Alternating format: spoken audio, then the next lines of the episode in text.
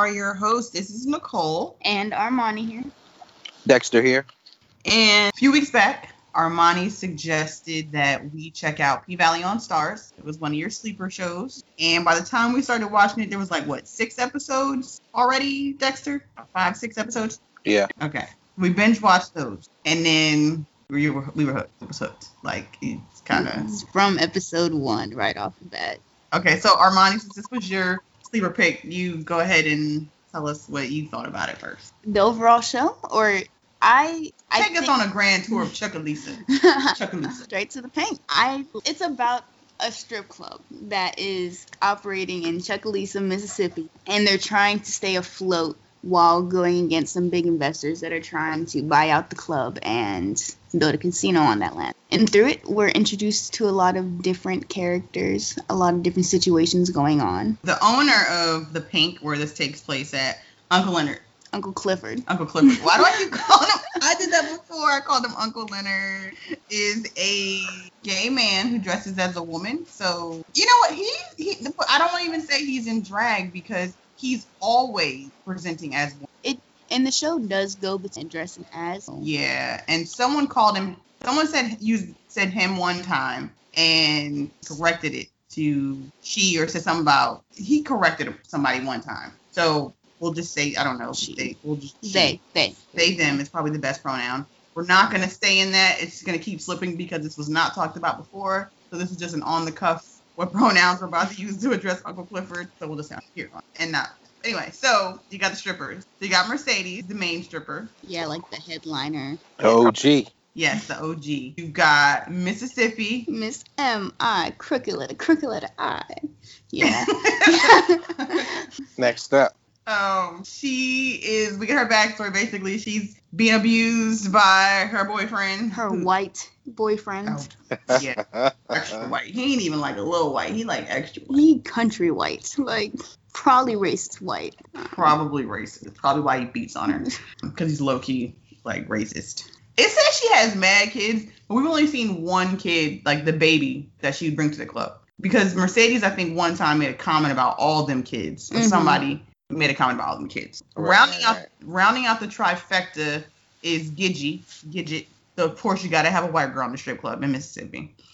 Gidget's claim to fame is she has really nice legs. I didn't think her legs were all that though, but um, her legs was mad basic. Yo. I mean, did you think her legs were anything special, Dexter? But Oh. nah, but it's not.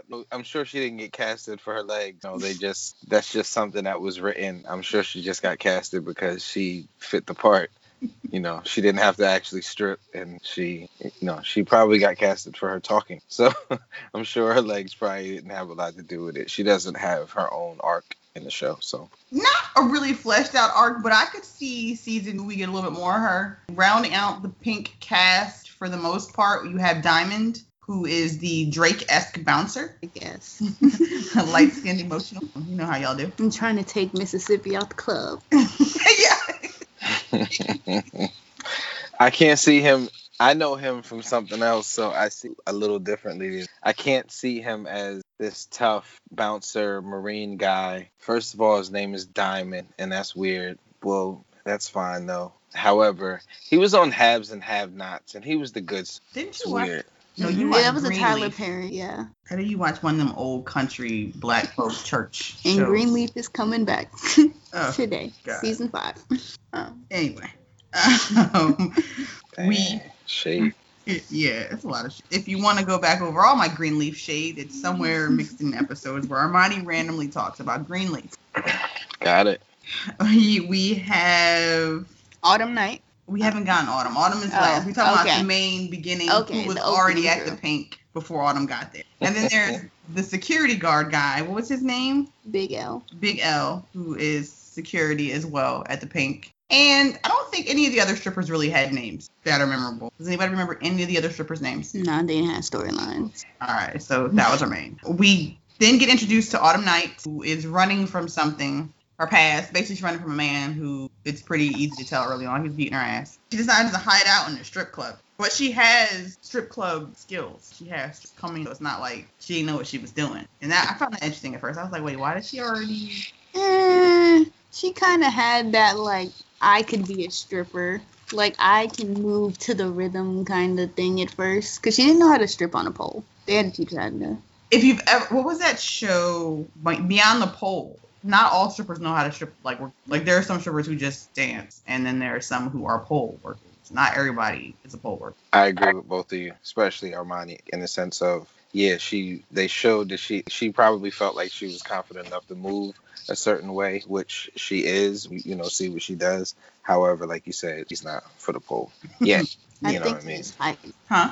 I said I feel like it was high key one of those like you got that pretty light skinned girl. and just, Exactly. like, ride off that. Like, exactly. I mean, they, was mo- they make so sure many that they put that out there a Yeah. lot. Yeah, they that was that was said a lot. Like, oh, you think you light skin, so you give a lot of shit. So It's worth noting that OG and Mississippi are not light skinned. yes, they are very beautiful brown skinned women. Yes, they are. So Mississippi's got trying to get out. She's trying to get out the club. She's trying to retire. She's planning for retirement.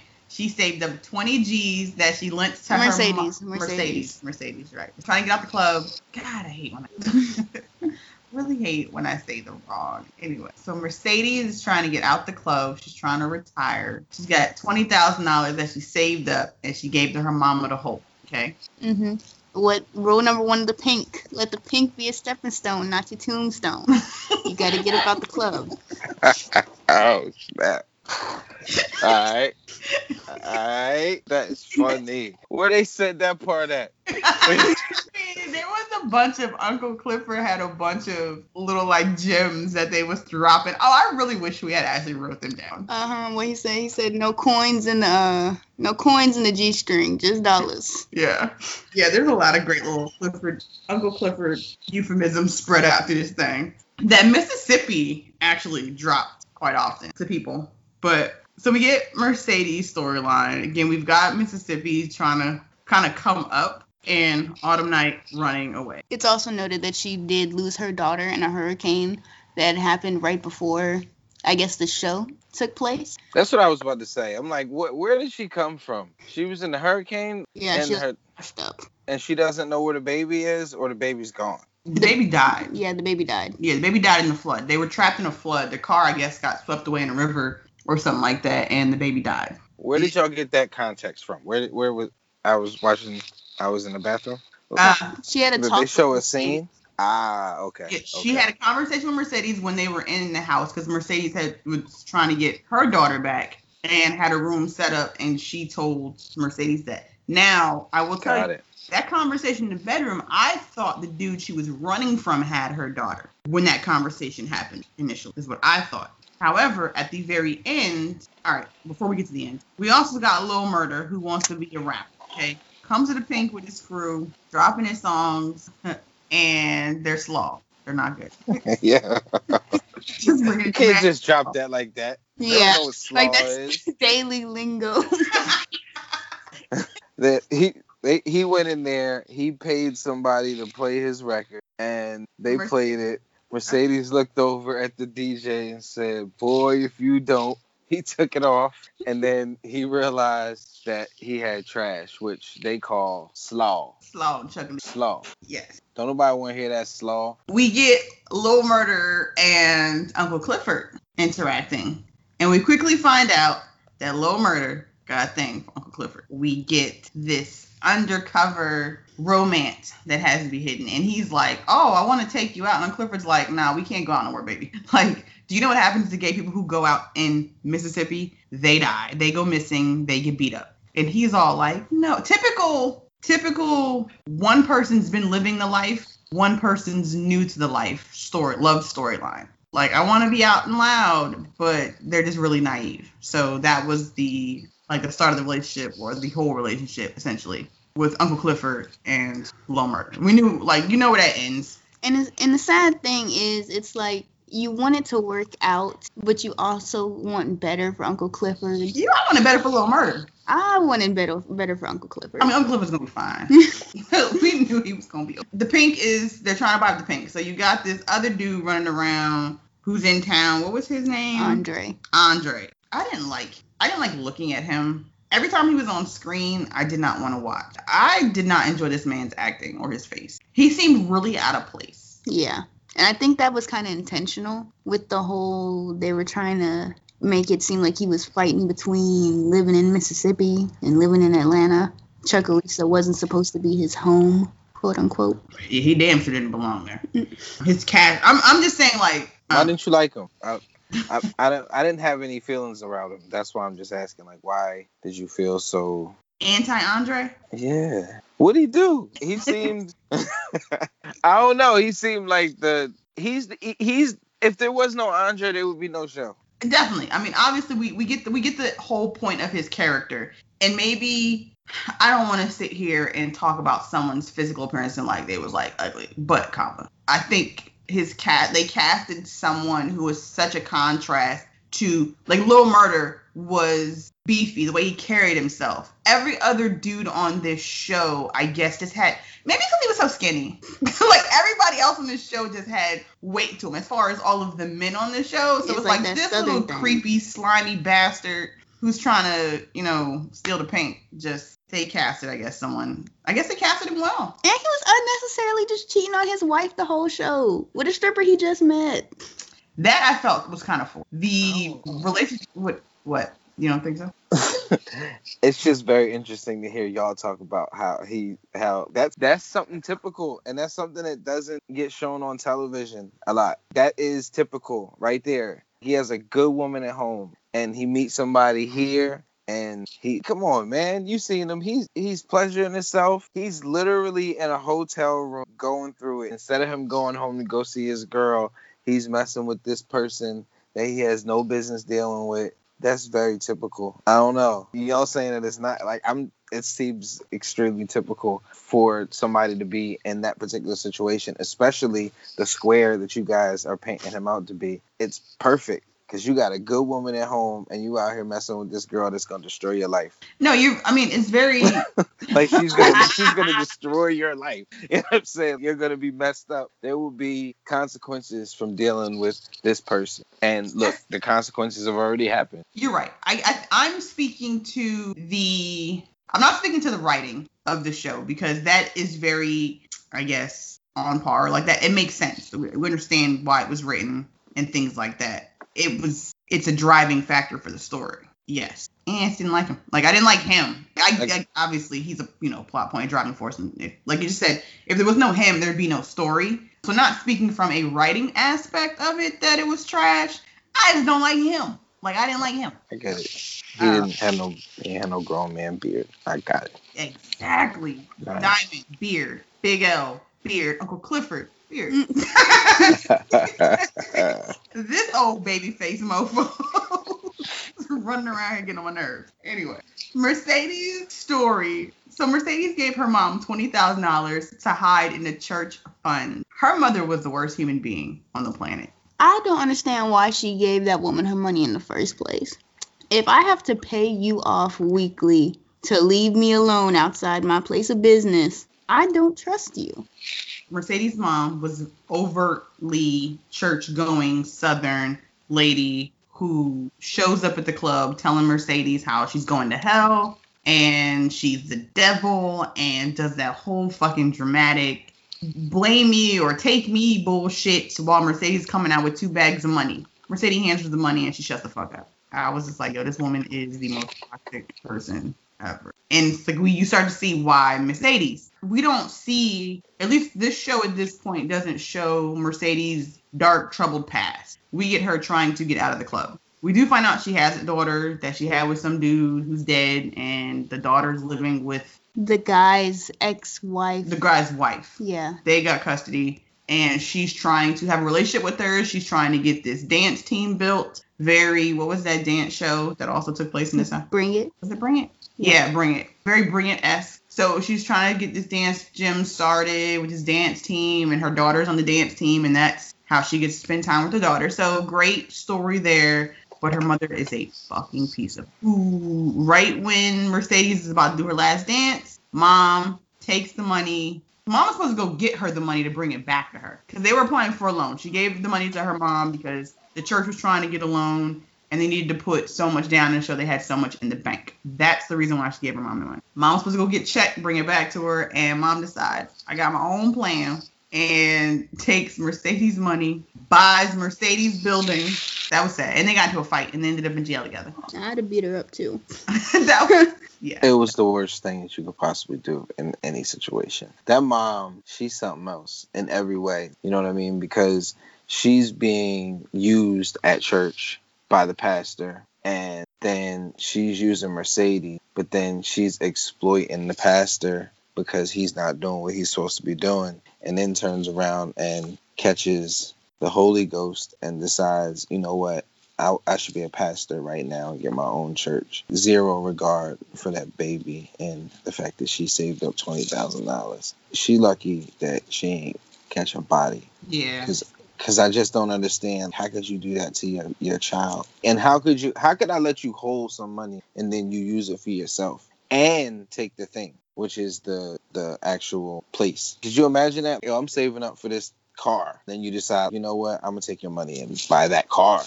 and I'm gonna give it to somebody else. you know what I'm saying? I'm gonna buy that car. Nah. Or we decide, you know, we're gonna do something with and you just go and do it yourself. That that's just out of line. It was just out of line. Most out of line thing I've seen from a mom in a long time on TV. I still it's it, it almost makes it it's almost makes it stupid. Um, no, I Because think who is doing that? Well, I think it, it goes to show you that sometimes the most church going, Bible quoting people are some of the dirtiest and most jacked up. Because she did say, God told me to take this money and buy my God. Church. I prayed on it. Mm-hmm. so, yeah, that was interesting and crazy. So, Lil Murder gets his music together and actually comes up with a good song. A couple good songs because after Mercedes can't retire and has to come back to the pink, um, Well, actually, his first song that took off was when Mercedes couldn't do her dance and they had Mississippi go on in her place. True that. Actually, the night well, was supposed to be Mercedes' last dance. She was she spent in jail with her mother, and Merce- and Mississippi got to go on and perform to Lil Murder's song, which he got into a fight that night and got kicked out of the club, so he couldn't even be in the pink when his song was played. So he's outside like that's my song playing. what a bad day for Mercedes now that I think about it. Because that was supposed to be her last day. That was supposed to be her big money. Like she probably made maybe not twenty thousand, but she probably made quite a grip. She would have made quite a grip that day because mm-hmm. Mississippi came up. He sure did. This was one of okay, so just kind of speeding this along because we got a lot to talk about for this show for first season. It's not like it's it's pretty predictable. Would you all say that it's pretty predictable? Like you know, once you get to like maybe episode three, you know where this is going. You know, you get the gist of the land's trying to be brought up. Some who, the question is who's going to buy the pig and and save it? Is it going to be Mercedes? Is it going to be Autumn? Because Autumn's running this whole money scheme that we see while this is going on, and we find out she's stealing money from someone, or not even somebody. You know, it's the dude who she's running. She's taking his money. She thinks she's getting away with it. She thinks she's hiding. Because she thinks the guy's dead. She thought he was dead. That's right, because she shot him. She thought he was dead. So she's thinking she's getting this money. So it quickly becomes easy to think that Mercedes and Autumn are going to team up and save the pink. I thought it was going to be Autumn from the moment they showed her taking all that money out. Uh, but I don't understand why she didn't just buy it when it was fifty-four thousand dollars instead of the two seventy-five, two fifty thousand. Hold on. Pause. We get there. Uh, Autumn's dude shows up. He's not dead. He shows up at the club. Again, very predictable scene. He shows up. We knew he would show up at the club. It was in that scene where she said the baby was dead because she told him that the little girl died while she was trying. Because he made a comment, her and Mercedes, or to Mercedes, about how he took care of Autumn and he cared about that baby. And that's when Autumn said she died while I was trying to get away from you. So that's where we get the confirmation the baby's dead at that point. Fight ensues, shots ring out, all hell breaks loose on the last two. Mississippi, we think is going to finally stand up to her white boy who's beating her ass. Because after her performance, actually, yeah, after her performance, he threatens her. We're kind of rolling back because I skipped over. Mississippi's performance when Mercedes was locked up was probably one of the best scenes, shot scenes of this. I think it was that scene where they turned the music off or down really low. Mm-hmm. And you could just hear like the stripper. Yes, you could like just hear her breathing. You heard her moving. Like you heard. The Yeah, that was the second time they did that. That was really well done. Like that was good. I like They that. had they had Mercedes do that uh, earlier. When you first saw Mercedes really get it in, she went and she climbed to the top, and they turned the music off, and she was up there. You could hear like the, and you realizing how much she really had to do to stay Yeah. up there and be literally have. You know, she had her feet on the ceiling. You know what I mean? And acting like Right. she was on the floor. She was killing it. And I was, what are they doing? And then at first, when I first saw it, I was, she's about to fall. And I'm please don't fall. And she didn't fall. Then they turned the music back on, and I was like, oh, so they just showing you how hard it is up there to do what it is that they do. Yeah. It's it's worth noting that Mississippi, the person that they have stripping for her, is she's something special. She's an acrobat up there. She really is. It's it's almost ballet on the pole, which For is real. cool. It, it is. It's legitimately ballet on that damn pole. The body doubles who for Mississippi and Mercedes are both perfect. I think and Gidget. All three of them in particular, because I think that the, those three were noted, are prof- are pretty famous professional pole dancers, performers, artists. To be real, like it's fucking art what they were doing. so those three are pretty well, I guess, known for for what they do, and it makes sense that they would get professional body doubles for them. But yeah, so I, I did appreciate that they took time to really take notice of how hard those ladies worked to do what they were doing. And I feel like the reason that was done is because it should also be noted that this show was created by a woman, Katori Hall. Every episode is directed by a different female director. I don't think we get this show if it was not done by women. Like we don't get the care that we got. There's a lot of care was put into P Valley. As far I as agree. story, Uncle Clifford, how he took care of the women in that club. hmm I don't. We wouldn't have got this show if it wasn't done by a woman. I think it's worth noting that because they're in Mississippi and because Uncle Clifford is there the, the, the, at the top, it's a different environment. This isn't King of Diamonds. This isn't you know some place in Houston or Miami or you know or you know this crazy place in Memphis. Like yeah, and even in, you know what I mean. It's none of these places. It's some place in oddball Mississippi, and they're just trying to keep their keep things afloat.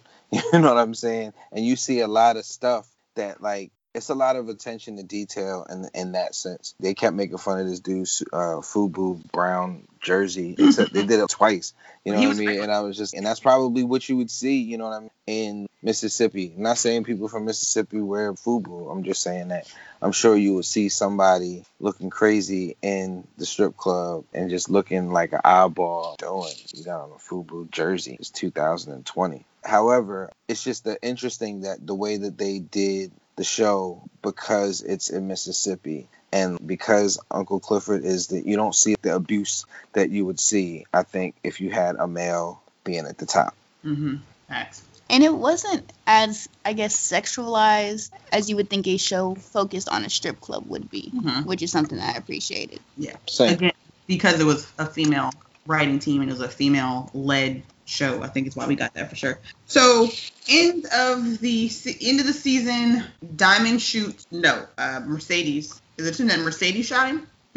I'm guessing with how rough she was looking on that last episode. There was a big old fight in that room. The dude who Autumn was running from ends up dead. Mercedes tries to go to her mom because she got beat up pretty bad in that scene, like in that room. And she's traumatized. So she tries to go to her mom and like, hey, you know what? I, I just God gives second chances. Her mother looked at her and was like, Yep, he gives third and fourths, but you go pray to your God because I'm dead to you, and walked away from her. I was like, whole, I wasn't expecting that. I didn't expect it either. How you gonna take her money and still be mad that she was mad? Man, I tell you, that woman is going to. There's a special place in hell for her, for sure. Mercedes had to once again take her ass back to print. He never, and somebody had made that comment. They're like, "You ain't never gonna have your last dance."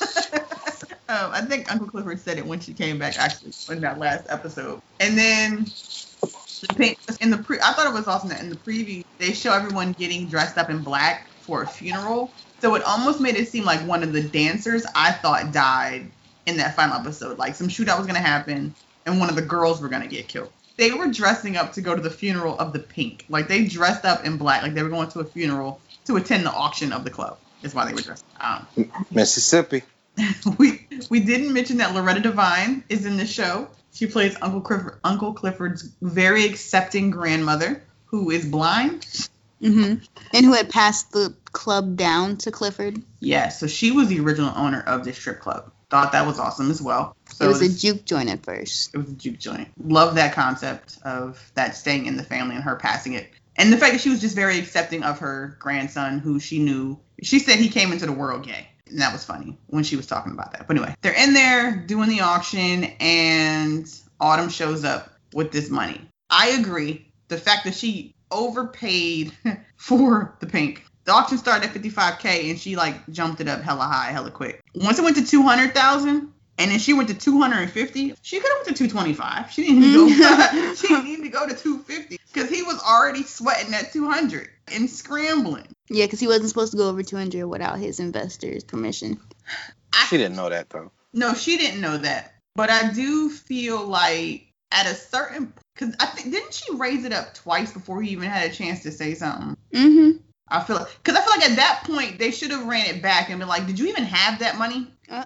if not, then she shouldn't have had to pay more than that. I think it was like 225. There was something weird in that auction. I was just like, mm, I don't even feel like she should have to pay that much based on the way she bid it. I don't know. It's fucking on. I think how auctions work, you pay the price that was bid before you if you have the money to buy over. Because I know you don't exactly pay the highest price when you bid. so you're trying to say like maybe she would only had to pay like the 200? yeah. Like what she beat him out at. Or no, not what she beat him out at, but where he stopped. His limit, his low. She would pay that. Uh, I don't know, but whatever. She overpaid for the pink.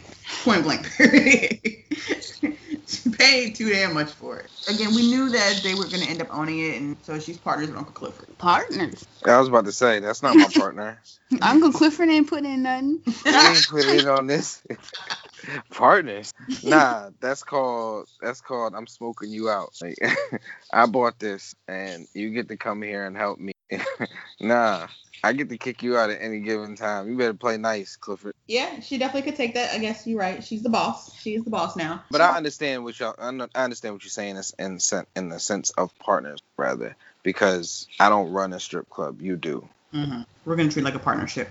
That will be a problem. Ooh, okay. Let's talk about that. So overall, Dexter, how did you feel about season one of P Valley? It was a cool show. I mean, I have I have some gripes, however, they're not necessary. I, I liked the fact that uh, I wish I would have got on because it's I don't know what it is about Sunday television. I, I guess all primetime premium TV is released on Sunday nights. I guess all of the original series that come out because HBO does it, Starz. I guess I guess everybody does it on Sunday nights. However, I appreciate it. I like how you know Powers every week we got something that pretty much everybody watches, and P Valley seemed to be something that could have been that. It only has seven episodes, but it was interesting. You know, I got some gripes, like I said, but I thought it was real dope. I like it. I can't wait for season two to see, you know, what they're gonna do. Armani.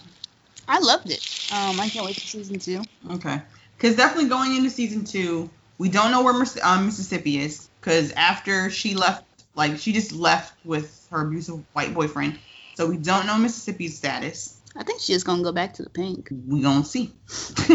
if she come back, she coming back with broken limbs though. That's for damn sure. She went home with that fool. She not coming back. Oh yeah, because he was upset about her dancing. Oh, we forgot to mention how Merci- Mississippi was basically Lil Murder's beard. Yes, Because yes. his Mississippi became Lil Murder. Watch the show. Like at this point, I think we've spoiled enough of it for it to be enjoyable, and you know you be able to like watch it. So it's definitely worth watching. Should get watched to fill in some of those little details. We don't know where Mississippi is, if she gonna come back or if she alive. She gonna be back, but she fucked up. So that She was last seen with the gun on dude, right? Yes, that's last we seen her when she pulled the gun on Diamond and told him to get off of her abusive boyfriend.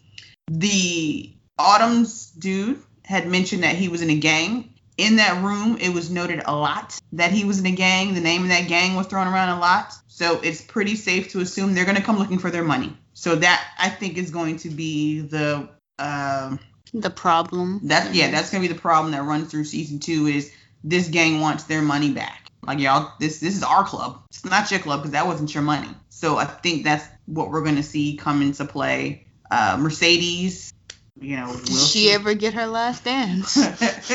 find out on season two of P Valley. It's yeah. I think it was it was notated somewhere else that the show should have been longer, could have got more, but I guess you know when you take a chance on something that you don't totally know, it's like all right, we'll give you X amount episodes to convince us, seven episodes to convince us that you should have a season. And here's seven episodes of TV and X amount of dollars, sell us. And that's what they did. But I think they did a really good job with that first season. I think season two will probably be longer for sure. I think part of the issue is before Power, what was anyone watching on Starz? Was anybody fucking with Starz before Power? Hmm, Mm-mm. Dexter was the last. No, that was on Showtime. That was on Showtime. Yeah, so Starz before Power, Starz wasn't really an it channel to have. And during Power, I think it became the norm to as soon as Power went off, everybody canceled their Starz membership because literally they were only watching it for Power. So P Valley kind of got snuck in on the oh wait, Power ended. Luther was on. Luther, Yeah, Luther was on Starz. Luther what? What Idris oh, Elba? Yeah. That's a BBC show. Or it, that, it says it's on Starz. I'm looking at the stars. Yeah, but that's not a Starz original. That wasn't a Starz BBC conjunction. Cause I'm pretty sure that was like out on Hulu, or I mean Netflix, It you was just on watch it Netflix on the first. BBC. Huh? It was on Netflix first, but I it Yeah. did get pulled though when Starz broke off from Netflix. Yeah, but I if you got the BBC, you was watching Luther on the BBC. Who no one was really waiting for it to get to Netflix anyway. just talking about Starz original series. Like what were you subscribed? No one was subscribing to Starz for Luther either. Though. Starz had Survivors after, but all of that was after Power, I believe. I think they stuck that like before After Power. Okay. American Gods came out after Power. Spartacus. American Gods. Spartacus, Spartacus. Okay. So oh you okay. Then so then there was some shows on there and yeah, it, they they definitely ran it in the between the power thing though. So you're right. Okay. But this was their next big show. Yeah, I think it I think it has the ability to because there's not I don't know what else is on. I personally don't know what else. Like I don't check for Starz. Like um, you don't hear that much about Starz. So I think it makes sense that we didn't find out about it until five, six episodes in. So now we're probably committed to Starz because Power is back. Power Book Two started, and the first episode was good. I liked it. Armani, did you watch it? Nah, I don't think I'm gonna watch it. I don't like that little boy Tariq. Um, All right, So, before you get into your Tariq hate, no, I'm just gonna I'm gonna do what I did with Power, and I'm just gonna wait till I get a couple seasons in. seasons Yeah, I only watched like the last three of the Power. and Like yeah, Like, just everything. Like I got a pretty good understanding. Like you people talking me missed some it. really great shit, man. I okay. saw You should watch this one. on Twitter. You, you should watch this one. I hate Tariq too. You should watch it. You realize that you only hate Tariq because of Ghost. his parents. Yeah. And because of because like the way that they painted him to him was just it was terrible. But this seems like it just seems like an entire new show and it feels like they took away everything that I hated about the show. They took away Are we about to talk about that show? We sure are. That was that was a transition. That was the smoothest transition ever. I thought I thought it was good, man. I actually and I had no expectations from it whatsoever. I too, I hate I uh, I hate I hated Angela, but more than anybody, I hated Ghost. I, I mean, I thought Ghost was one of the worst characters ever. So even though I didn't want to watch the last season of Power, I did. But y'all think y'all felt bad with Game of Thrones, man. Talk about feeling bad with because he's terrible. He's just the way that they character develop the way that they develop characters is just bad. the last season of Power was definitely hate watching for sure. Like at that point, no one was watching it because they loved it. They watched it because I've already invested X amount of seasons of my life into this. I just gotta watch how this train wreck ends, basically. See, look, I feel like me jumping into it at the end, I had a different outlook. Like I really liked it. I didn't, but I guess I also would understand why people didn't like Ghost because I was like, okay, he just doing what he got to do. Ain't nobody gonna get in his way. Okay, but I see. yeah, nah. But okay, so in the Tariq development, though, it is also worth mentioning that when Power started, he was a young kid. Don't think this kid's ever really acted in anything. So part of what you hated about Tariq was the fact that he was annoying because he couldn't act. He was just un- made or that he was just that good of an actor because he was an annoying child the entire series. Like you're looking at him whine about how his life is terrible, but you live in this penthouse with all the granted money don't make kids happy, bottom line. But he acted like Ghost wasn't around. Like his dad was there. You had your dad. You your parents were just breaking up. Your it, he was the product of a divorce, a shitty divorce. Did you watch the whole show? Yes. A lot of people feel the way you feel. I don't feel that way. okay. Let's talk about it. Yeah, he's spoiled.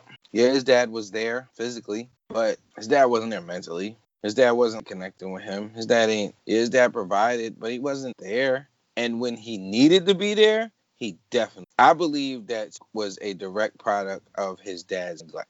Mm. The way that he, the way that that worked out, because it would be mad times when he would, when he would ask his dad, "Be there for me. I need you for this," and he would tell him that he got other things to do, or he had to do this, or, or the worst part, he would just flip the script on him and act like what he was saying didn't even matter. At the end of the day, what he ended up doing was he ended up losing complete trust for I mean for uh for Ghost in every way. And mm-hmm. every single time he told him he would do something, he almost never did it. And then next thing you know, he would find out that he was he was with Angela, and it's oh man, you ain't come to my thing because you out there messing with, or you ain't come to my thing because you out there with Tommy, or you ain't come to my thing because you out there doing this. Then my then my sister dies, and you still don't center yourself. You still ain't there for me. You still talking to me recklessly, and then you mad that I'm talking to you reckless.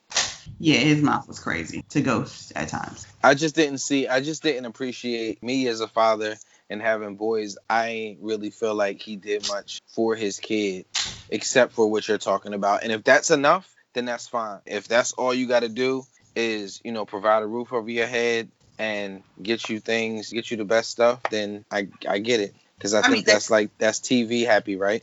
No, I mean that's definitely not enough. Setting the bar very low, and that's not enough for sure. But I guess I was kind of saying that just to say his acting has gotten better, and I, I feel like the fact that we're seeing a I don't want to say an adult, but he's a more developed older person because I love how they skipped high school. Like I don't remember this kid going to school at all, and he's in college now. He's in college, and I feel like they're framing this show to where Tariq is older. It's better. It's a, it's better suited. Like I I like it. I was among the people who hated Tariq for so long, but I agree. I do like this. I think this will be a better. I think seeing him in this frame as a grown up who kind of has shit to handle. He's got to juggle college. He's got to juggle. He's helping his kids. This athlete basically doing his homework for him because Tariq is that smart. So we're getting to see Tariq is a smart young man. Like he's not stupid book smart wise. He's not stupid at all. He fumbled some things street smarts wise, but he got it. He's getting it together street smart. So he's about to be a balanced ghost. The overall cast of this show, we've got Mary J. Blige playing his roommate's mom. Is married to some ex. Was he in a gang or gang leader? Is that what it I said? don't know. I just I just get that she a badass. Yes. He googled why. She, she cookie lying. you know, she's better than Cookie. like she she told her she told her son, she's like, he gonna be back. You know what you gotta do. She's got multiple kids. No, wait, that was his aunt. That wasn't his roommate's mom. That was his roommate's aunt. So his roommate's aunt and her kids, which she's got a son who's not afraid to kill somebody. We see somebody get murked by him in the first episode. Um, sh- she's got a daughter who is already making eyes with Tariq. So we see he's gonna have a love triangle. He's gonna have his own little triangle between these two little two little girls. He's got three girls. Ooh, three. Where you get three from? He got the drug dealer girl from the first season. I mean, from from Oh, you're right. You're right. You're right. That is three. So, okay. We got three girls He's got to be juggling. Yeah. We who is that little girl? She looks familiar, but I She's no. in like she's in she was in a kids sitcom or something.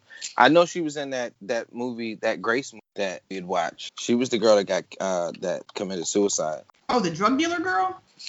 Because the girl that died in Grace was light, and the drug dealer girl is the only light skinned girl. At the... No, it's not. He met a girl. He got he met a girl. Oh yeah, her too. Okay, I forgot about her. Yeah. There's a brown skinned girl. There's her, and then there's the girl from the last season. Okay. But remember, what I'm saying is that uh, a girl from Grace or whatever Mm-hmm. the the main character is Ryan Destin. However, the girl that she was best friends with, that you find out that she had a relationship with, that you killed herself because she was getting bullied or whatever, or something happened. But whatever, she was that was that girl. She was in something else. I'm about to find out. All right. Well, you do that. While you do, we've got because I was trying to get to IMDb, but yeah, I'll let you do it. Method Man is playing a lawyer that Tariq tricks into representing his mom, and I absolutely love that Method lawyer as opposed to playing a gangster. I love the gangster Method Man in The Wire. I like lawyer Method Man better for that. He's in that other show I'm watching too. Uh, bounty bounty killer, Oh, yeah. teenage bounty killers, Bounty Hunters? Uh huh. teenage bounty Bounty hunters. Yeah, that's what it's called.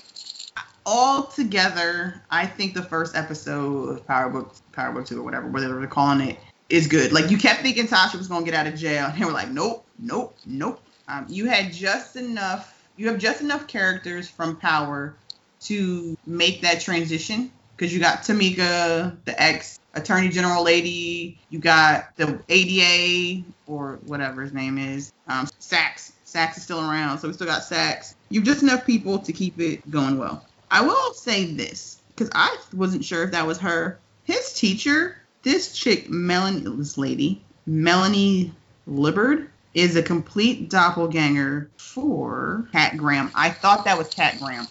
I was like, oh, my girl's in a new show. Then I, she kept talking. I'm like, look like Kat Graham. Is that her?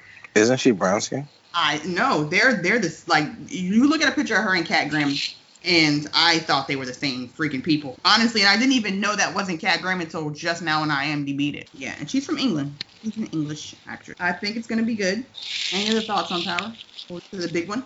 That's all I got. No, we're not to the big one yet. So next up, She doesn't look like Kat Graham though. You gotta chill. she looks exactly. This is a beautiful queen right here, Both of them are beautiful. What and Kat Graham is.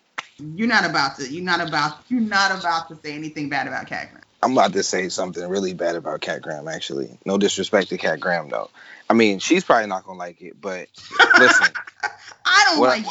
But over the weekend, I was actually watching Ridiculous. Mhm. I just I couldn't stand her being on the screen. She's such a So, I don't know. I feel like she's one of them type of people that's grown up famous. I don't know. She gives me Keke uh Keke Palmer vibes. I don't know about that, but we ain't gonna have no Bonnie slander on this. Not the Bonnie. Who's You know, Bonnie? uh, that was her character on Vampire Diaries, and she never got the ending she deserved. She just kept getting screwed so hard on Vampire Diaries, and that's honestly why I love Graham is from Vampire Diaries. I've only watched her in maybe like two or three other things. Bonnie was Bay, so whatever. Also watched uh, I May Destroy You, which came out weeks ago. We caught it when there was literally like two episodes left. There's how many episodes in that? 10 or 11 episodes of I May Destroy You Yes, I believe it's 11. uh, on HBO, written, starring Michaela Coel. It's a lot.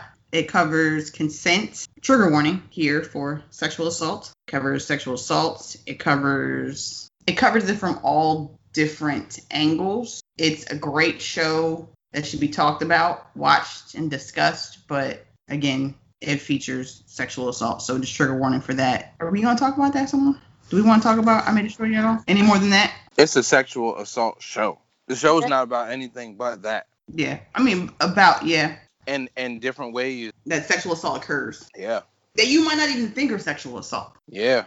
You'll definitely learn something. So For some you- it might be a rough watch though. yeah, It was a rough watch for for sure, it's a, it it could be again. That's why it go into it gently, but I think even for people who've gone through that, it's a good discussion piece to watch and be able to talk about. So it's definitely something that mothers should sit down with their daughters and girlfriends should sit down together and men should sit down and men should sit down and watch this. I, I position this as women should sit down and watch this and talk about this, but men should watch it and talk about it and or have these conversations with their sons of why this shit is flagrant and not okay. But there's some definite I completely agree.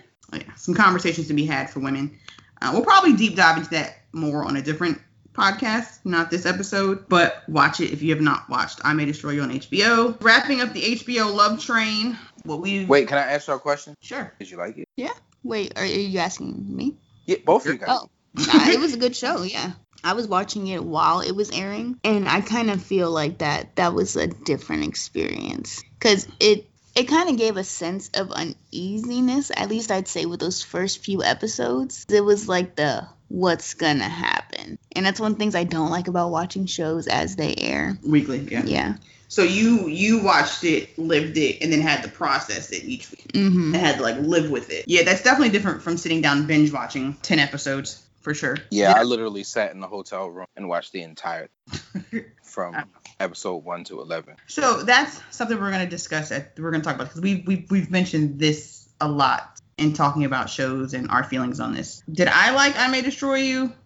It's well, I don't know. Like is I don't know if like is the right word. I thought it's necessary. I'll say that. I think it is necessary. It's a lifetime after school special that should be shown and talked about in high schools. It's the kids. It's a series of kids, basically. The writing's amazing, acting's amazing, and it needs to be seen. It's definitely something that should be seen. I'll just say that. Did you have anything else, Prime May Destroy You? No, I thought that they touched on a lot of things that haven't clearly been touched on in uh in today's culture. You know what I mean? There's a lot of different things that, like you said, you didn't even know was like sexual assault. There's a lot of things that, um, like even her best friend, you know, she she has some very unique situations that she dealt with as well. You know, I'm not going to spoil it like we did P Valley. However, you guys should watch this one because, like you said, I think um, everybody would have a um, everybody can benefit from watching. So the big one that we are now playing catch up on, Lovecraft Country. Episodes two through four have now been aired. Two to four. Yeah, did you not watch episode four of Lovecraft When Country? did it come on? Last week. No, I I didn't watch it. I could have sworn I Well, did. guess what? Welcome to the There Will Be Spoilers episode of the House of Lords podcast, and we about to spoil that shit for you. Okay, so episode two was Whitey on the Moon. They are inside the house, and all hell breaks. That was episode two. hmm When they finally get to Ardham and they meet the sons of Adam. Find out there's a big cult that the families arrived to. Whose lineage is this going through? Is it going through the moms or the dads? Whose family is this? Moms. It is his mom's family. Okay, so Atticus's mom's family is why this is going. He rescues his dad. Uncle is dead, dead at the end. Letitia died, came back. House blows up. We head back to Shot Town. Music was great in episode two. The music in the show was great, period. Episode three Letitia owns a house, buys a house that was owned previously by a racist dead guy that is now a ghost. This is where we get Ghost Ship and 13 Ghosts in an episode. House gets exercised. It's a Jurnee Smollett heavy episode. It's good. Aunt's not convinced that the uncle died the way they say he died because he didn't die the way they said he died. They made that shit up. Episode Which I don't get why they didn't just let her in on it. Because- It's not like she was she would have put her in any kind of danger. I think she would have been in danger. I mean, I watched it, but I don't. I didn't have a lot to say about in three. Two was what it was. Three, so I should just keep going my recap than the way I was going with it. please. Okay. Episode three. What happened in episode three? That's when they got the house, and then the neighbors Oh, yeah. were harassing them. Yeah. because they, they I don't they moved into a white neighborhood. Yeah, yeah, yeah. They get the house. We find out that the blonde sister from Children of the D- Village of the Damned gave her the money and she bought the house and she told her what house to buy because she wanted something that was in the house. Episode four turns into Raiders of the Lost Ark or Temple of Doom is what it is. so, Oh wait, no, I did watch episode four. yeah, see? Okay. Um, it's totally Indiana Jones. They are down there. They drive to somewhere to go to a planetarium to get to the bottom of the planetarium just to, to get back to the house. There's a tunnel that leads them back home to Letitia's house. They're looking, Boston. huh? They were in They went to Boston, I think, and then they brought them back to wherever. That is ridiculous. So yeah, everyone went on this car ride. Polita went on it. Diana went on this car ride. You got the dude who owns the bar or works in the bar or be in the bar, whatever he doing in the bar, was trying to just hitch a ride, and he went to the museum. The three of them are in the basement of the museum, end up back home. I found it interesting that at the end when Hippolyta was going back home, where was oh, oh no, he said he was going he just wanted to ride. He just needed to ride halfway there anyway. yeah. Okay, so he was not going to go any further or back, what have you. All right, so that's where he went. Because I was like, where the fuck did old boy go? He just disappeared. Obviously, we're speed running through this. Why? Armani, you made a great point about the way these episodes are running. Oh yeah, it's kind of like it's an anthology series in a way. I get that the episodes are connected, but it also feels like they're their own independent chapters with things that these characters are just going through. This show feels very much like it is chapters of a book. Literally, is what it is. And we have not, while I enjoyed episode four for what it was, I have to agree with the sentiment of I'm not, they haven't sold me yet. Like, I'm not completely bought into this show. I love Jurnee Smollett's character. I love watching Michael K. Williams just because I loved Omar from The Wire, and he plays an old black man very well. I like that we're getting little bits of history facts in here because I love history, but comma, I don't know. This is one of those shows where, and this is where this conversation is going to come into play. I don't even know if we really need to even discuss Lovecraft Country, to be honest with you. This is a show I would have been okay with getting all of however many episodes released at one time so I can sit down and watch it so I don't have to wait week to week. Yeah, because at this point in the show, I'm kind of on the where are we going? It feels like there's constant build up, but there's no real resolution. Like it feels like we're just adding more clues, but it's Mm-hmm. And there's almost going to be ten episodes on this. season. We're not going to care until episode nine. I, I don't know if I care right now. I'm okay with not watching this until episode nine comes out again. I don't need to watch this week's episode. I gotta stop laughing on the pod. But it's hilarious because I remember I hate watching the week shows, and especially this and the way that the first episode played out. I'm like, this is gonna be terrible having to watch this week. And here you I go.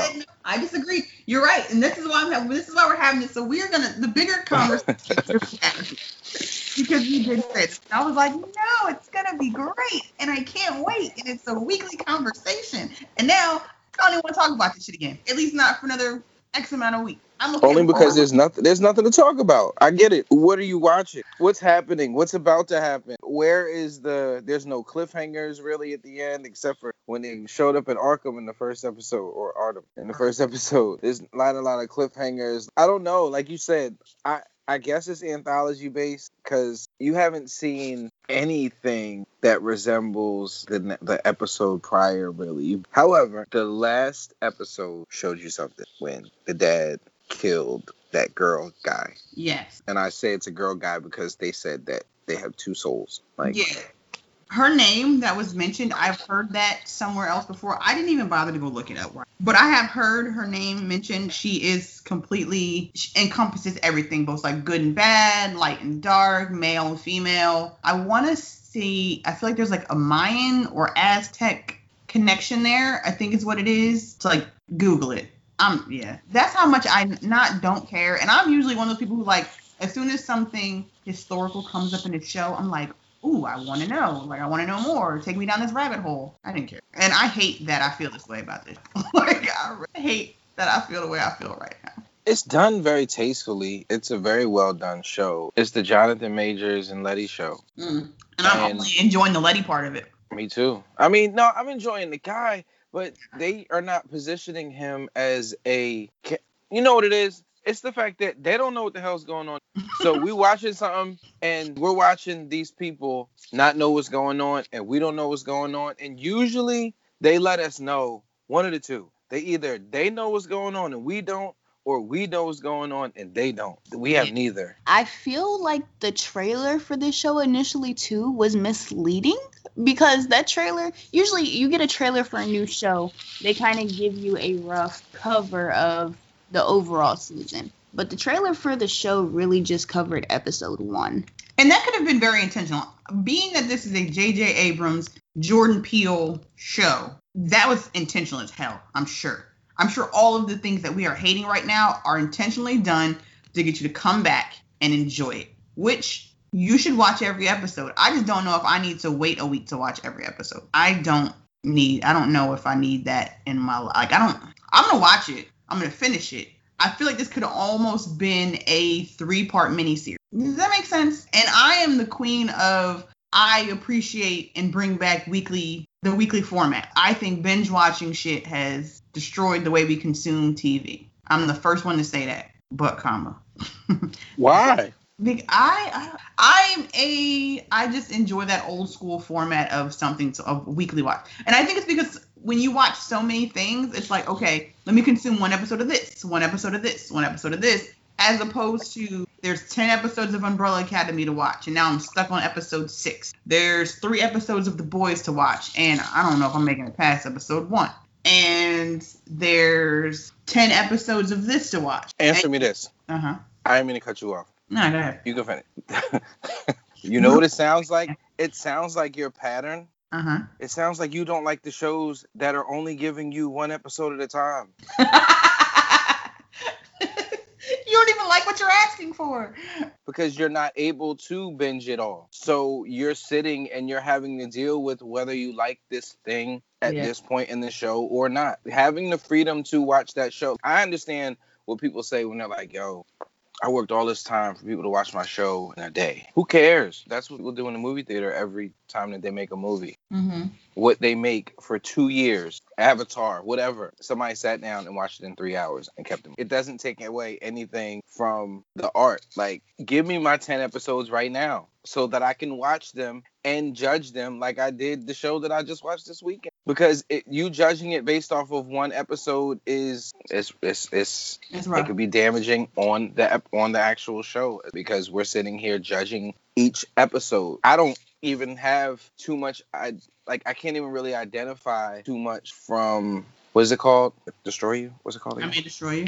I may destroy you. I can't even remember too many episodes except for the last one that have that much identity. The rest is just all stories that happened within the actual show. I don't know what episode she hooked up with two guys. I don't know what episode I don't know what episode they did all of that. And the fact that we're sitting here able to pinpoint, yo, they did this episode, you know, the first episode was the racist episode. The second episode is when they found out about the cult. The third episode is when they were in the haunted house. The fourth episode is basically, like you said, Raiders of the Lost Ark. These are all discovery episodes. However, we don't like it because we don't know where it's going. If we knew that we could watch it tomorrow, like if we could just keep watching it, we wouldn't care where it was going. We would be like, all right, well, we're about to get there. It's a complete different experience when you can watch it all at the same time. Now, I understand what they're doing with the boys, but I really don't. Because again, they could have people like you that just watch a couple and be like, you know what, I'm not watching them. Like, how many people just quit on the show? Which show? Almost like any show. I'm talking about when you start a Yeah. show. How many people just quit? Yeah. It's Very rarely you don't just quit. Not unless it has multiple seasons. But like, how many first seasons do you be like, you know, I'm not on this show no more? I'm really trying to remember the last weekly show that I thoroughly enjoyed and was like, oh, I can't wait till next week. Post Game of Thrones. Well, I mean, Game of Thrones was like a whole what ten years. yeah, I understand. yeah. Dexter. No. Son, sons. Oh, post after. Post Game of Thrones, have we discussed a weekly show on this podcast? Well, it just went off. It's not fair. It went off a year ago. Mm, This year doesn't count as a year. this, is This- this is the longest month yeah. ever. this year stopped at March. it hasn't resumed. Um, pretty much. This is still March. That's a hell of a month to be stuck in. March. So random. Anyway, all right. Well, I'm done on my tirade of binge versus weekly. It's what we got. It's where we're at. You could be right. I just could not be enjoying some of. I could just not be enjoying my weekly shows. That's not enjoying. Aside from the things that we discussed in depth, that we kind of spoiled, and the highlight shows. Did anyone watch anything this week? Did they have any? What's your sleepers for this week? I don't know if this would count as a sleeper because I won't say that the movie was particularly good. But I watched that movie Cuties that had some controversy on uh, social media. Uh-huh. I'd say like two or three weeks ago because of the cover art. But I sat down and I watched that movie last night, uh-huh. and I feel like it's more of a movie parents should watch. Is it 13 Reasons Why? No, it's not 13 Reasons Why. But like the premise of it is you have this girl, you have this girl in Paris. She's Muslim, I believe, and she's like 11. That's kind of like the coming of age. Like during the movie, she gets her first period, but it's the over sexualization of young girls and kind of just how what they how what they see plays such a big part in how they act because it's basically like she's trying to she's breaking away from her religion and joining with these girls dance crew but the things that they do on that movie it, it makes you uncomfortable to watch Uh-huh. because it's like these are like 11 year olds like i'm not trying to watch an 11 year old do this Which I heard was the point of the movie. I heard Netflix fumbled the ball with the cover art because the French cover art is completely different. hmm I'm glad you actually brought this movie up. So Netflix fucked this up. The French cover art is completely different than what they put for the American cover art, which should not have been the cover art for any fucking thing. I would not watch anything with that cover art on it.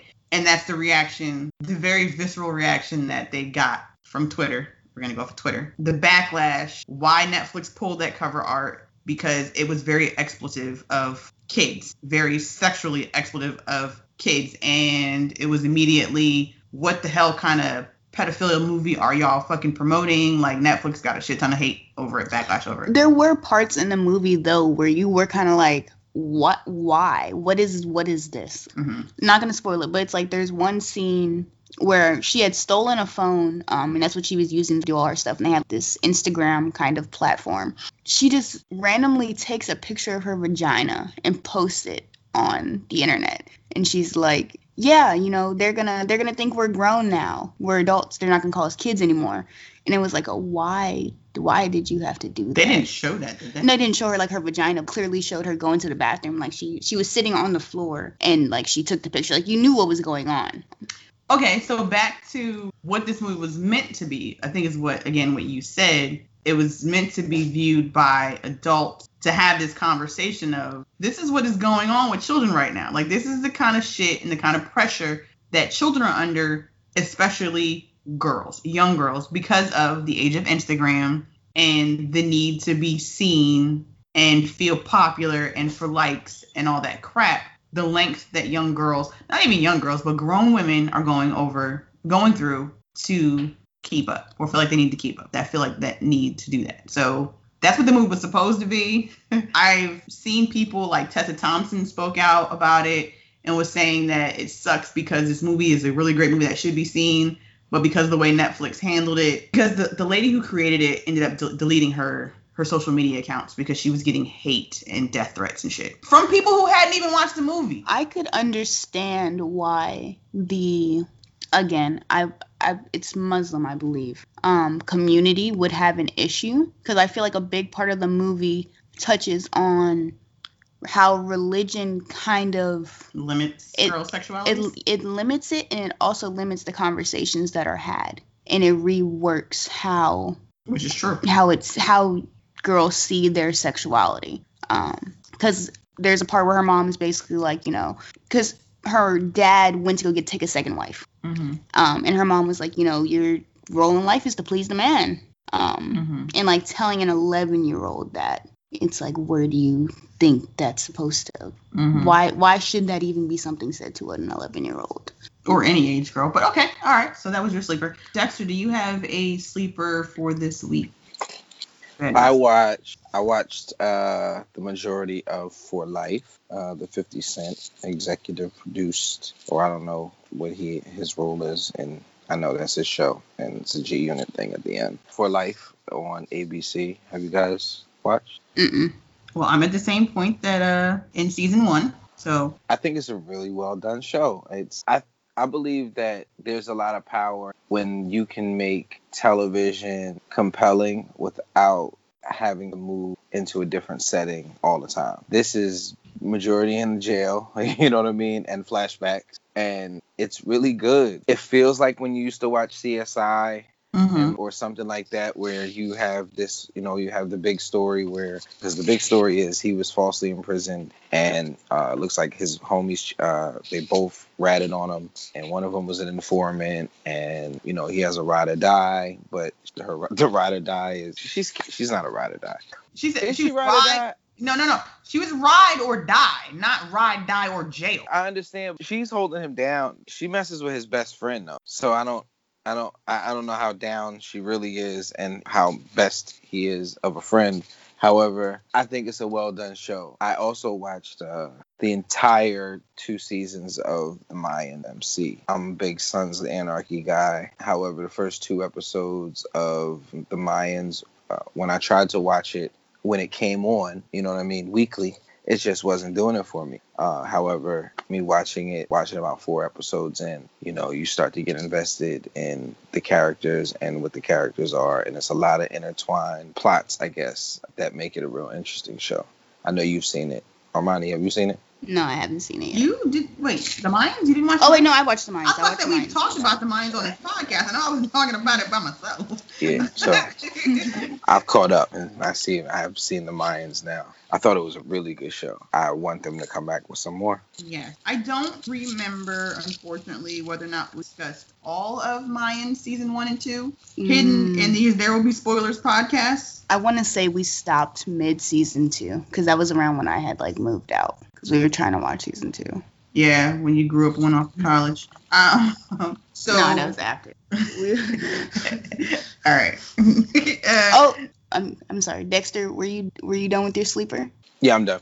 Okay, one more thing I did watch. I watched um Chadwick Boseman's movie, A Message from the King. which was a it was predictable, but overall it was a good movie. Really good. Okay. So I came prepared with one sleeper, and the two of y'all both dropped two. So I don't appreciate this change. this, this un impromptu change that y'all just did. So now I feel pressure to come up with the second one, but I only wrote down one. so mine is gonna be the movie Slice on Amazon Prime. I thoroughly enjoyed that. It is a I love 80s cheesy sci-fi move bad B movies. I realize that is my sweet spot genre. That's my happy place. That is my happy place genre. And this movie was very much that. It came out last year, I think it was. It stars Chance the Rapper and uh, Zazie Beetz, or however you pronounce her name. Deadpool Domino from Deadpool. Yeah, 80s synthesizer music. It just looked like it was an 80s sci-fi movie. You deal with vampires and werewolves and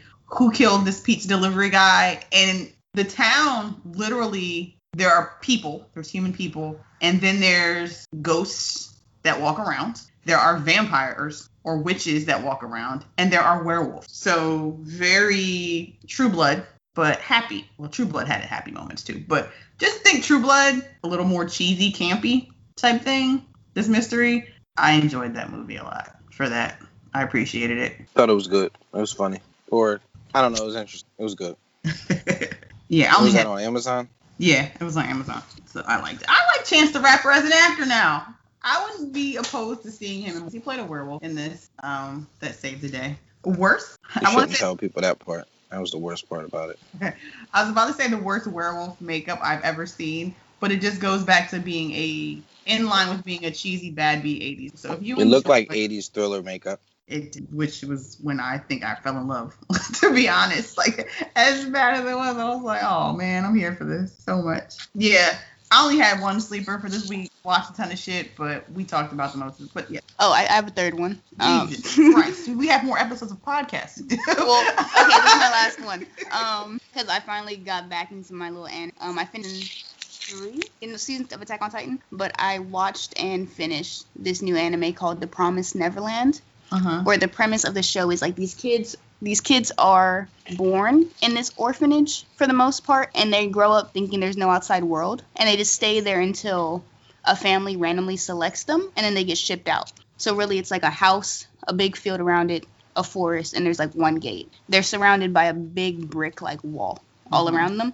And come to find out, the kids are actually being used as like meat for Yo, these demons. I asked you about this anime. oh, I didn't. I, didn't. I just watched it. about this. I was trying to pinpoint what show this was like two months ago. What was it called again? the Promised Land. Okay, yeah, I have been trying to find this. And they had like the tattoos on their neck of the I just knew the part about the kids in this place and they were being used for meat. And you were like, that sounds like something else. And I've been looking for that. So I might It's on attempt to watch it. It's on HBO English dub. It's dubbed. Yeah, Okay, I can do dubbed. I can't do sub. I ain't got time for sub. Um, but it's really good. There's only about 12 episodes. oh, only. They're they're like 20 minutes, less than 20 minutes if you skip the intro. Gotcha. Dexter, do you have any more sleepers you want to add? Yes, actually. did you uh did anybody watch Class Action Park on HBO? No, Yeah. I didn't. Tell us about it. Oh my. Armani, you're in for a treat. The world's most unsafe amusement park ever. It came out around, I think it was like 1986. And basically, this was before the industry had safety standards. Mm-hmm. So he would just come up with ideas. The guy who made it basically it was a guy, it's a documentary about a really unsafe park that had plenty of class action lawsuits, but nobody ever really got paid out because they didn't even have insurance Jake Lawrence was a scam. they had scam insurance, yeah. But it's one of those things where basically the guy he had like a ski resort and he wanted to make money when there wasn't, you know, he actually was the first or one of the biggest producers of artificial snow. You know what I mean? Like he was really reaching to try to make sure that he got things filled up in his season. Anyway, so he would come up with ideas of certain things and then just have people make them. They had uh, a slide, a loop, and people would get stuck on the top of the loop, or you would have Slow down. Here's where we need to take a moment. Not just stuck in the loop. they came out with laceration because Yeah. the previous person went through the loop and had their teeth knocked out, Oh. and their teeth got stuck in the lining. That's just So fact. people were going through and coming out with lacerations, and they were like, "What's going on?" so someone went Oh. through this ride and came out toothless, and that didn't get this park shut down. I was saying they didn't say anything. They didn't. no, No, But like, at and least that's the want my thing. teeth back. and they would keep you know how you go on like a tube ride right now with your with a raft or whatever there's water in it you know running down the actual slide this was before they decided to make water run down the slide so you were just going down the slide and just and it was dark you know what i'm saying so they didn't have lights yet so you would just get banged up and then just hope that you were good at the end. They literally, the people were saying, "Yo, it would be, ab- it was all about going to Action Park and making sure and just hoping that you didn't get hurt." You know what I'm saying? And then it was run by teams, just like, and I mean, all of these amusement parks are run by teams, but this one it seemed it didn't seem to have adults at the top of the of the chain. It was literally just teenagers running the asylum. You know what I mean? So, and mm-hmm. then not only that, it was also one of those places where you could just drop your kids off. Everybody would basically, Trigger warning. basically, Armani, like, yo, okay. what'd you say? I said trigger warning for Armani. Are you okay? a whole summer of her life was spent getting dropped off at Great Adventure. and it's it's it's one of those one of those and it's, you would go there and they would this would be the unsupervised place. This is where you could go and it would just be a whole bunch of kids everywhere and you could kind of do whatever it is that you wanted to do. So if you were a badass kid then you were about to go out there and cause mischief if you were a good kid you might go out there and get bullied. Like it was one of them type of things. If you went out there somebody might decide to jump you and beat the shit out you. And like and nothing would happen. That's the whole thing about it. Nothing would happen in the park because it was run by kids. People they had people sliding off the slide and just off the slide. Yeah. Like, it should be noted we're making very light and laughing about this. but, But people, people died. yeah, yeah. People got hurt. It was mad. Mad people got hurt. People died. People died from crunching up against the wall and hitting their head. It was all types of ridiculous stuff. They, oh man, it was very interesting. They had people. They had a cliff, a, a- a thing where you could just jump off a cliff. You went down and the dude was like, and all of a sudden you came out in the light and holy fuck, you're in the air. Yeah, and then and, and then there would be somebody jumping on top of your back. because they didn't even have nobody. People were drowning in the wave pool. Oh, and they said that the wave pool was murky because of feces, blood, residue from band-aids because like people would get cut and they would go spray stuff on them whatever that makeshift bact- antibacterial spray See, that's why I already don't go to water parks. Chlorine kills all that. That's all I so they would clear out the wave pool every so often they would have everyone come out so they could drag the bottom of the wave pool to make sure there was no bodies like just because you couldn't see it you couldn't see if someone drowned Ah. so basically when the wave pool reopened if you drowned in between there and the next check you were freaking screwed that's why i mentioned this theme park was in new jersey Everything is legal in New Jersey. boom yo, that was something else. That I watched a lot of things last week, and that was one of the things that I watched. And boy, oh boy, I I seen some crazy stuff. I I can't say no more sleep. But you want to end this? You ready? To, oh so y'all okay. got stuff to do. I got you. I understand. Yeah, yeah, yeah. No uh, doubt. So that's the end of the movie talk. But I feel like we should note a couple things outside of television and movies. One, uh, Xbox has announced the price point and the release date of the Xbox Series S and Series X. It comes out November 10th, and price point is 299 and 499. The 299 model has a 512 bytes, 512 or 525. Feel free not to Google it or Google it on your own. It's one and two. It's either 512 or 525. I feel like it's 512. Whatever. I'm getting one. Bruh, me and you both. I'm just getting one just cause. the Like- 299 is discless, which makes sense because they are selling Game Pass Ultimate. So I don't need a disc for my Xbox. Literally everything I want is on Game Pass. If you own an Xbox, you have Game Pass Ultimate, and that is really all you need. You don't even need to, who buys. You don't need to buy discs for your Xbox unless it's your DVD player or your entertainment system. But we're getting to the point where who's buying DVDs anymore? Like we're almost to the who's buying DVDs stage of life. Almost. You're right. We might just be there. Um, Almost. You crazy? what was the last DVD you bought? Me? Um, I haven't bought. I, I think the last uh, D I bought was. uh I think I might have bought King Kong, not the Skull Island. King Kong, Naomi Watts, and yeah, because it was a HD. D, it's a HD DVD. Mm. I don't Yeah, know. before before before Blu-ray. I still am a person who will go into Walmart and peruse the DVD section, and if there's a good like compilation disc DVD of something that's like five dollars but contains like six movies that I really like, I'm probably gonna buy it. Like I think the last thing we got was the Purge series. we did the Purge series. I bought True Grit. The True Grit? No, the was Mule. The Mule. Yeah, we bought the Mule because Cynthia really likes Clint Eastwood movies. Fun fact. I haven't even seen that.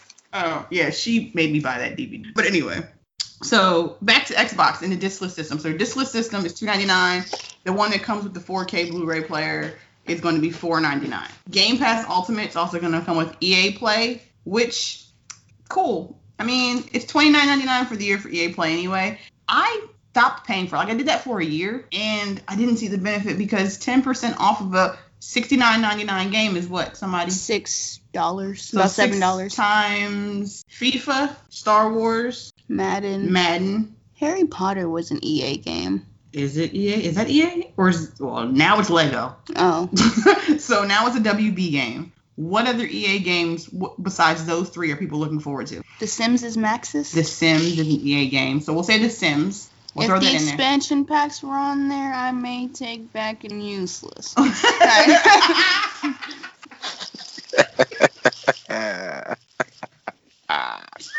Yo, I'm with her though. I'm with her. you do get a discount on DLC, so okay. Okay, so I can I can run it down for you. So we got FIFA 21, we Mhm. got NHL 21, Ah. we got Star Wars Squadron, hmm we have Madden 21, of course. You have UFC 4 coming out. Okay. I don't know what Rocket Arena. Battlefield. So we said Star Wars. Oh. Well, is there more than no? Is there two Star Wars games coming out? I just Uh, the Fallen Order is already out, right? yes. Follow. Uh huh. The Command and Conquer is another movie. I mean, another thing they have. Uh, Need for Speed Heat. That's old too, right? Yeah. Plants vs Zombies. Yeah, now they're about, now they're talking Okay. about 20 so let's titles. just say, all right. So fifty nine. I'm talking about, but I'm talking about sixty dollar games. So fifty nine ninety nine times ten percent was what? You said 59.99 times 10%. Oh, it's like seven dollars. Seven dollars. So seven times six is Uh, forty-two. so okay. It might be worth it then. I take it back. So because it's only. Ah, that's not each game though. Like I'm not saving forty-two dollars on a game. But you're saving forty two dollars in a year. Uh, in in twelve. Okay, I get it. Uh, that's what I was trying to say. It's twenty nine. EA Play is twenty nine ninety nine for the year. What does it do again? You get ten percent off of brand new games. Boo. That's that's the biggest thing on there is the ten percent, and that's what I was trying to find out. The biggest EA releases each year to make it worth buying a year are the the sports games. So NHL, FIFA, MLB. I mean not MLB. The sports games, UFC. Those are their. That's where they make the money. And if you pre-order them, you also get exclusive access to them. I think like ten hours early before release. So you do get early play, and you get discounts off. The, so maybe it is worth twenty nine ninety nine a year. Those if are the games play- that are forty dollars when It when is when you seen Madden for forty dollars? all the time around Christmas. Maybe Mad, maybe not. Maybe maybe maybe Madden gets their gets their numbers up because they come out in August. You know what I mean? But if you didn't get N- NBA 2K, and I, I know I just switched on to something else, but I'm just saying some, a game that I know that comes out or a game like Call of Duty, I don't spend no more than like every time I buy all these games for Christmas every year. I don't spend no more than like forty five dollars on none of them. So you're Like- among the adult gamers who don't buy it at release. Yeah, I which guess I Ain't- honestly ain't- it's not a lot of me. There's more of you. no no, but I was about to say, but I've shifted to the U because I have games that I've bought and still have not. I have games I haven't played. That's ridiculous. Like I'm not paying full price for games anymore to not play them until they're on sale. So you do it the smarter way.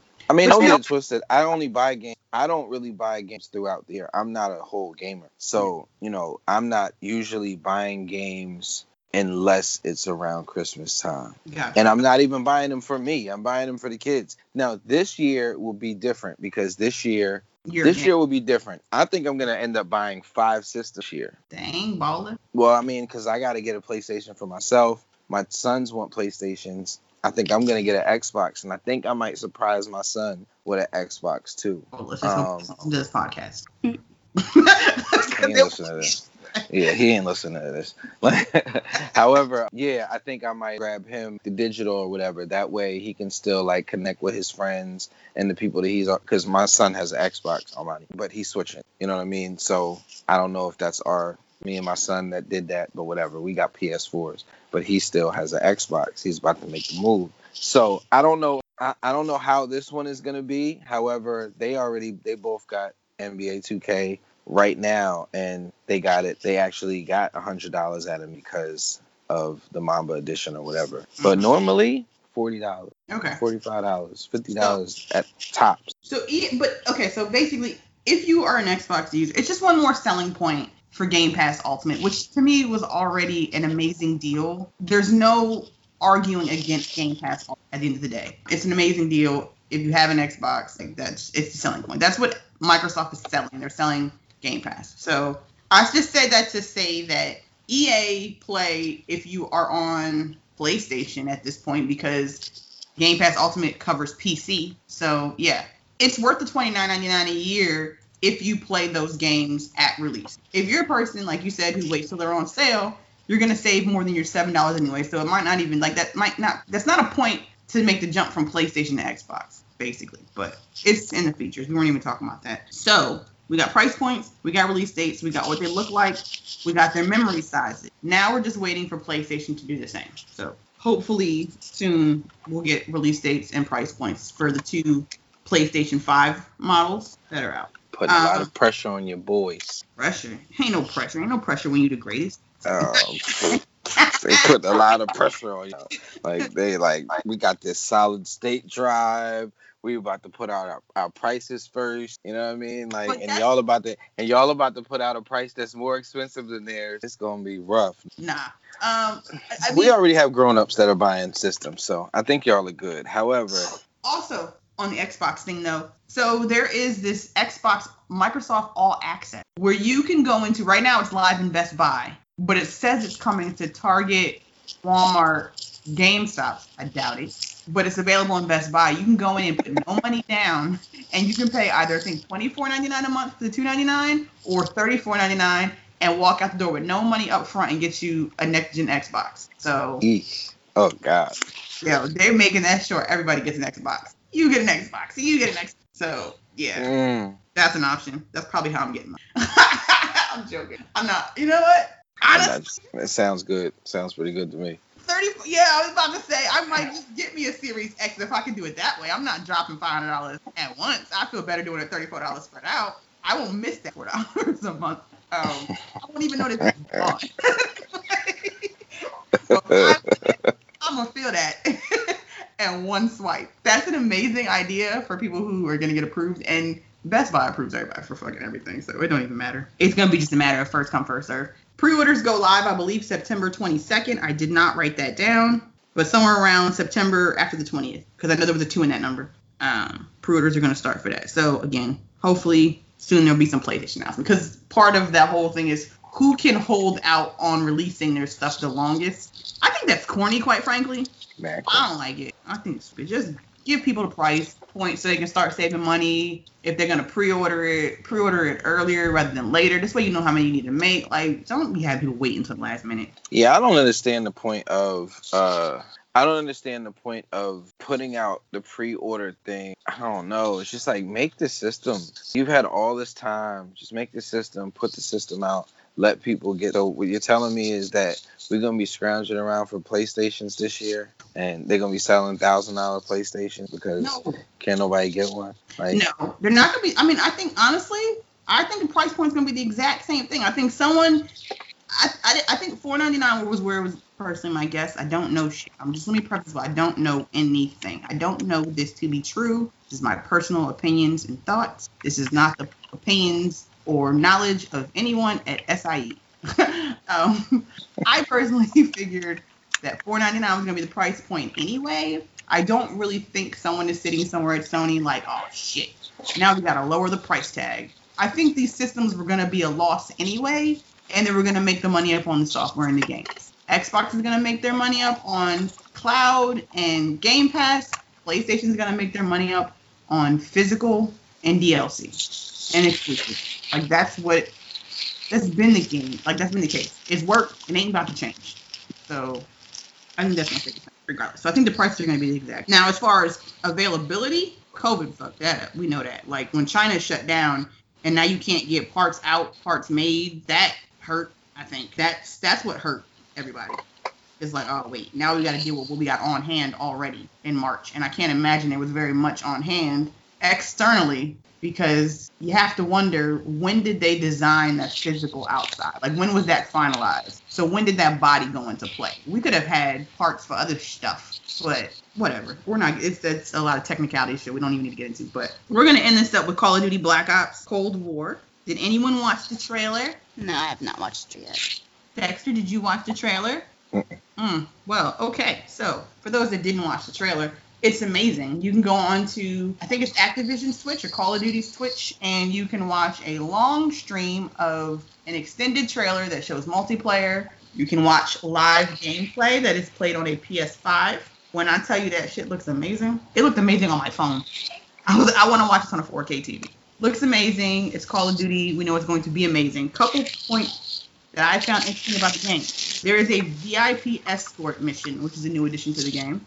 It is a 6v6 uh, level where one of the players on one of the teams is considered a VIP. So the mission is to es- one team. Your mission is to ex- escort this person across the map to a location safely. Someone plays as the VIP.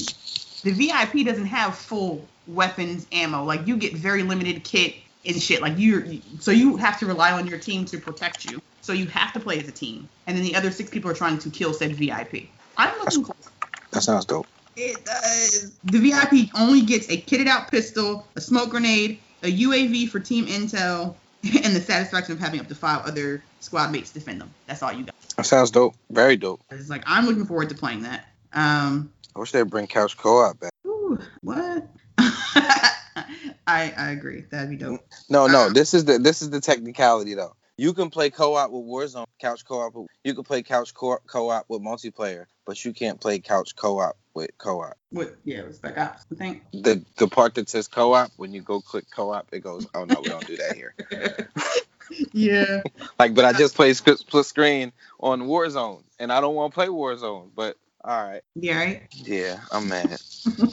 Game's gonna be seventy dollars, right? Yes, uh, for the PS5 version and the Xbox Series S for X version, the next gen versions will be 79 or 69, and the current gen models will be 59. So the $10 price difference in next gen games.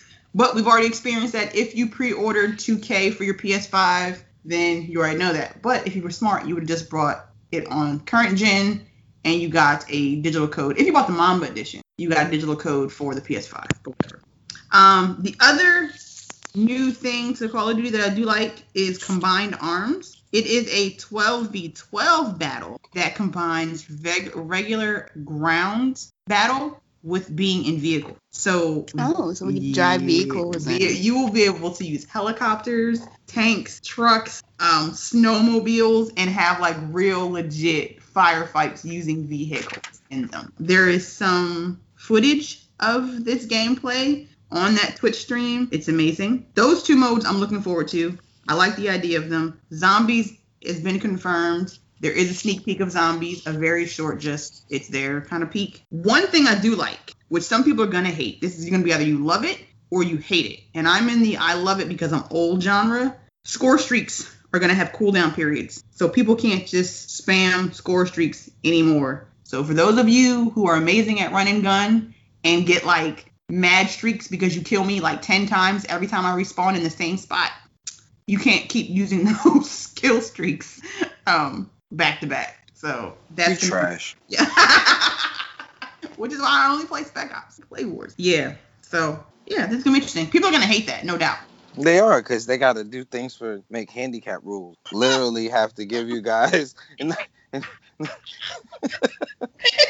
they got to give you guys some uh, uh, edge so that y'all will feel feel like y'all can compete. and I'm talking like I'm good. I'm trash too, but I'm not mad. Armani, you play Call of Duty? Nah. No, I suck at online shooting games. I don't have the patience for it. I get that. No, I mean most of.